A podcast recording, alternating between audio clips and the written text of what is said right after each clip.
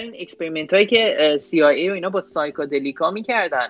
یعنی اصلا آدم این document های اینا رو می‌خونه اینجوری که اینا چجوری هیچ وقت به عنوان یک ایده منطقی تایید شده.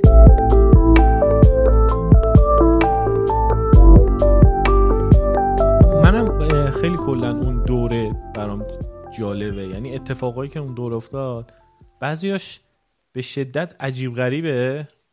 بعضیاش دقیقا کلمه که میشه چیز کرد.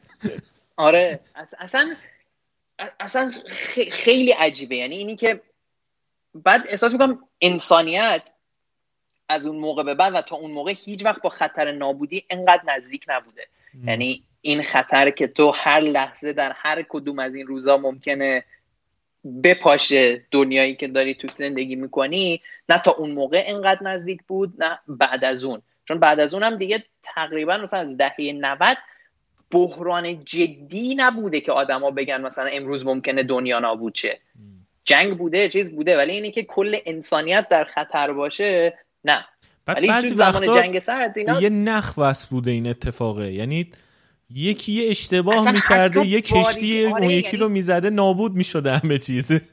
حتی باریکته مثلا یارو چه می‌دونم اون افسر اصلی رفته بوده ناهارش رو بخوره. کسی نبوده دستور نابودی بزنه زدن یه هواپیما رو آوردن پایین.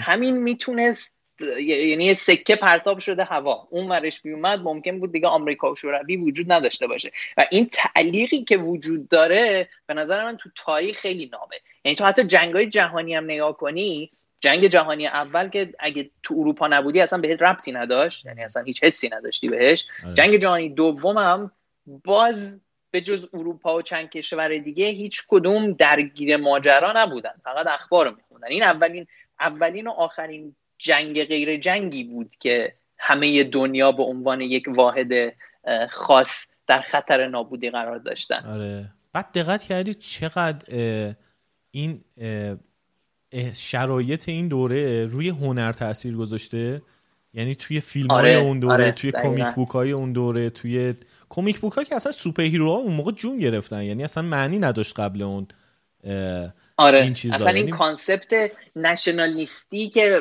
اصلا Captain America اینا رو آوردن آره. بالا یک بخش خیلی زیادیش توی این نیاز به ملیگرایی جنگ سرد داشت دیگه که انقدر لازم بوده اون هویت ملی تقویت بشه.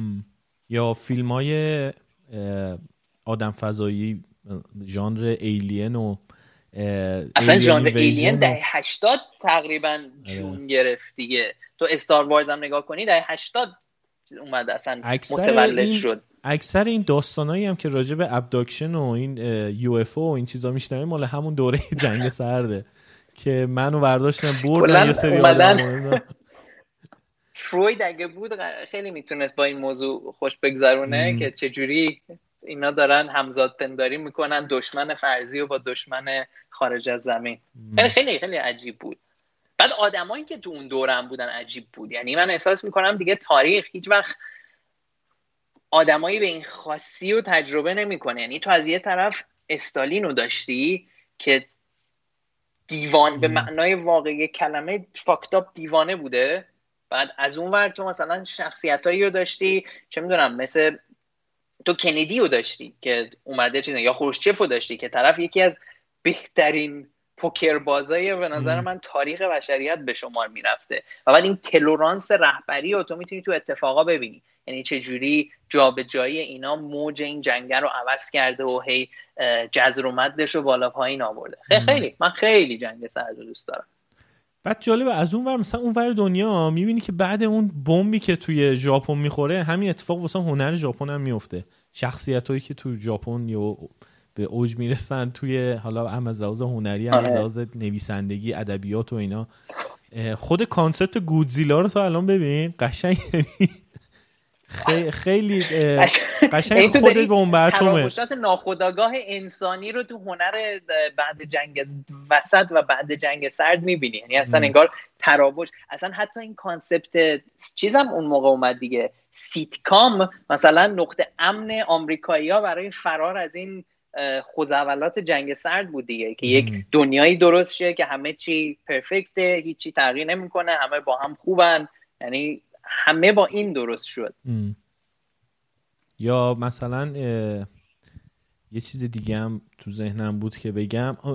مثلا خود این اتفاقایی که واسه جنبش هیپی میفته خیلی من خیلی جدیدن جنگ سرد حالا که خودش خیلی داستان داره این اتفاقایی که بین دولت ها افتاد و اینا. ولی اتفاقایی که تو خود آمریکا جامعه آمریکا اون دوره میفتم خیلی جدیدا دارم می‌خونم. این جنبش هیپیا، اون در واقع آزمایشاتی که سیا انجام میده روی مردم خود آمریکا بدونه که هیچکی بدونه پروژه هایی که الان اسنادش در اومده. یعنی اصلا تخیلی نیستش. مثل مثلا MK آره یعنی مثلا این از همه وحشتناکتر این experiment هایی که CIA و اینا با psychedelic ا می‌کردن.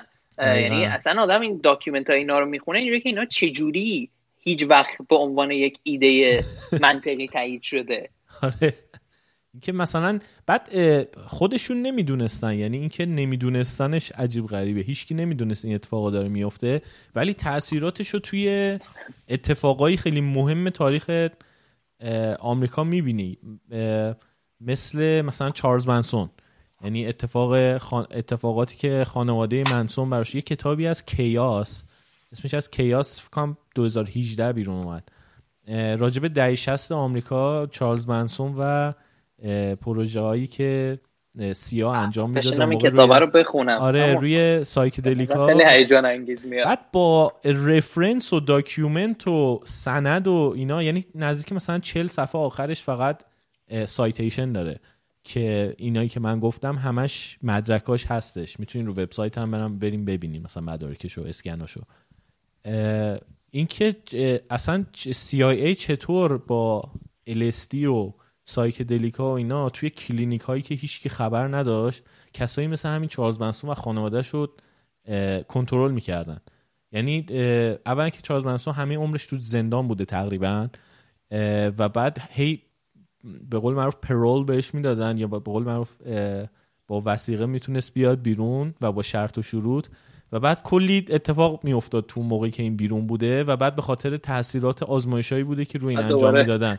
بعد دوباره برمیگشته که بعدم دفعه آخر دیگه اون قضیه خانواده منسون و اون کالتش و اینا اتفاق میفته که دیگه به تعبیری تاریخ آمریکا رو تغییر داد دیگه. یعنی اتفاقاتی که اون موقع افتاد به خاطر قتلای شرون تیت و چند نفر دیگه اصلا میگن عوض شد ضربه ای که اونجا انگار انگار تموم کرد دیگه. اون چپتر خوب و خوش زندگی آمریکایی و به نظر من این فصل پایانیش بود. آره. یعنی اون شوکی که یکی مرگ کندی بود. شرون تیت و اینو زن آره آره دقیقا. این دوتا به نظرم. بعد حالا تو دهه 90 دوباره این قضیه به خاطر اوجی سیمسون افتاد. یعنی اون داستان اوجی سیمسون آره. و اون دادگاهش و اینا باز یکی از نقاط عطف تاریخ آمریکاست. از لحاظ همین چیزی که تو میگی. یعنی دوباره انگار به همه گوش زد کرد که ببین خیلی اوضاع چیز اوضاع خیلی خرابه. و بعد یه سری چیزا عوض بشه. هم اینجاست که هر کدوم از این اتفاقا دو سایدی که درست کردن خیلی همزمان بوده با دقدقه های اون موقع جامعه. یعنی مثلا ترور کندی مردم رو در مقابل اون دستگاه های بالایی گذاشت. یا مثلا این قتل شرون تیت و این منسن کالت منسون و فلان و اینا هیپی ها رو در مقابل این کسایی گذاشت که یکم پراگماتیستر بودن.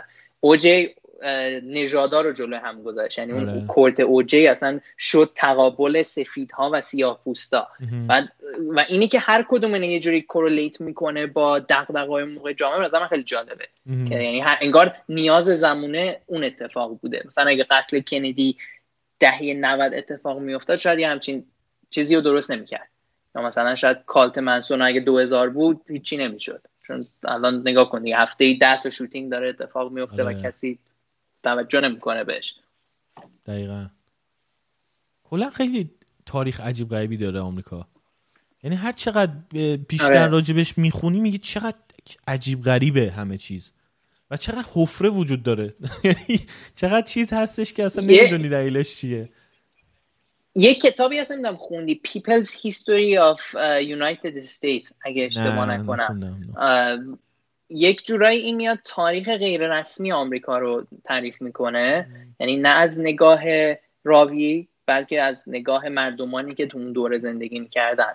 و وقتی که تو از اون دیدگاه دانای کل میای پایین و از نگاه کسی که پیووی کسی که اون دوره بوده شروع می‌کنی تاریخ رو مرور کردن. حتی می‌بینی چقدر فاکتاپتر بوده. یعنی چقدر از زمان تاسیسش از 1500 1600 این فاکتاپی شروع شده. و تا حالا این کتاب مال فکر کنم در هفتاد اینا منتشر شد. تا اون موقع ادامه داشته. آره. ستارتاپ عجیب غریبیه. برای همین میومینی چیزای آره. الان تو خود همون کمپانی های بزرگ آمریکایی هم همین حس رو بهت میدن. یعنی آمازون گوگل اینا واقعا خیلی عجیب غریبن. یعنی از لحاظ آره، یه سری آره، اتفاقا داره توش میفته که همه جهان گذاره، از یه طرفی هیچی راجبشون نمی‌دونی. یعنی یه چیزایی یک اتفاقایی هم داره تو همون کمپانی ها سازمان ها میفته که واقعا هیچ وقت شاید نفهمی که چی پشتش بوده کی پشتش بوده دلیلش چی اصلا بوده. چیز آره یعنی این mindset business ی آمریکایی داره به جایی ترسناک من یه کتابی تازه تموم کردم بد بلاد خب خیلی کتاب خوبی بود به نظر من. این راجع به یه خانومه از یه از ایناست که از استنفورد اومده بیرون بدونی که تموم کنه و انصراف از تحصیل داده که کل سیلیکون ولی و این به مدت تقریبا 5 6 سال اسکل می‌کنه با کمپانیش. خب؟ اسمشو بگو یعنی اسم خانم همون که شبیه استیو جاب لباس میپوشید اصلا آره الیزابت هولمز. آه آره آره. اون خیلی داستانش جالبه. ببین اصلا یعنی من تا حالا نشده کتابی رو بخونم یه و موقع خوندنش هرس بخورم. خب و من این کتاب رو که میخوندم قشنگ عصبی می‌شدم که این زنه که چجوری همه رو اسکل کرده آره. و فکر کنم جوون ترین یعنی یک بازی به عنوان جوون ترین میلیارد زن میلیاردر جهان تبدیل شده. شرکتش رفته تو همتراز با اوبر و بقیه unicorn قرار گرفته در حالی که base کاری که داشته می‌کرده کلاهبرداری محض بوده. snake oil بود کلا. یعنی کلا کلاهبرداری بود.